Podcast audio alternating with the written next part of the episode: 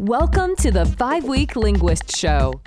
If you want to learn a language or you teach a language, join Janina each week for tips, resources, and advice for making engaging language learning happen anytime, anywhere.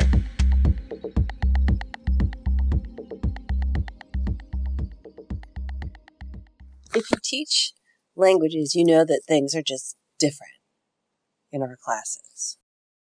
So many of the things that traditionally we're conditioned to do in school are the exact opposite of what we want people to do in our classes. If we treat our classes in a really traditional way, we will never create proficient and successful speakers of a target language. Here are five things from traditional school conditioning that are that are actually vital for a successful foreign language class. Five rules from traditional condition, school conditioning that need to be broken. Don't talk during class. We want to produce people who can speak new languages, and they will never do that unless they practice. And they're probably going to get the vast majority of their practice in our classes. So we have to spend the majority of our time doing communicative speaking activities in order to create people who can speak out in the world. Don't talk to strangers. While we would never want to see our students get into a bad or a dangerous situation, I think it's really safe to say that we do want them to talk to strangers. That's exactly what we're teaching them how to do.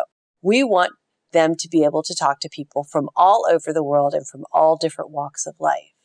While they need to do that with good judgment, this is exactly, we want them to build the skills to communicate with people effectively all over the world.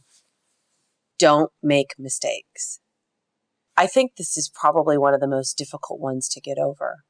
I think oftentimes we see students in our classes who are very smart and they're very hardworking and they don't like making mistakes and they're probably not really used to it.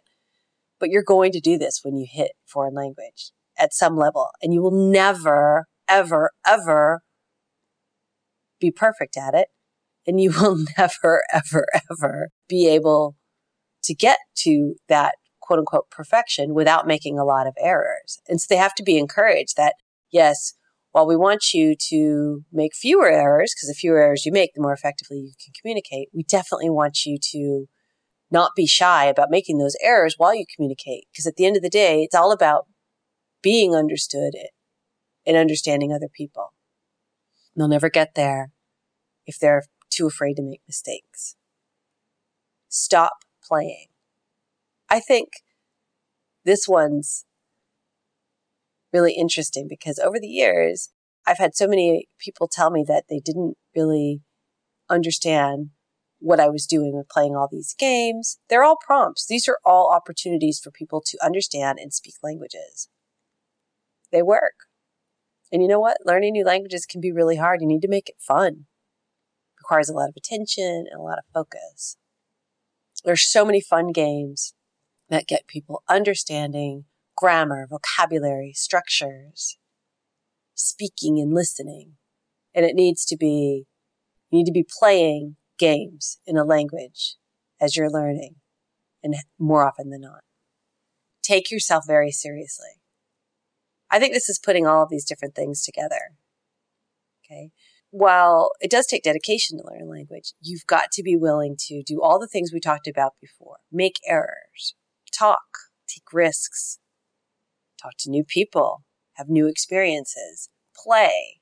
This couldn't be more true than in, in foreign language. But also, you know, while these black and white fill in the blank books and exercise and vocabulary are all important, it's just as important to do real life fun things in a language. Watch movies, read, do crossword puzzles, listen to music, go out, make new friends. This is how you really learn a language. It's not just going page to page in a book.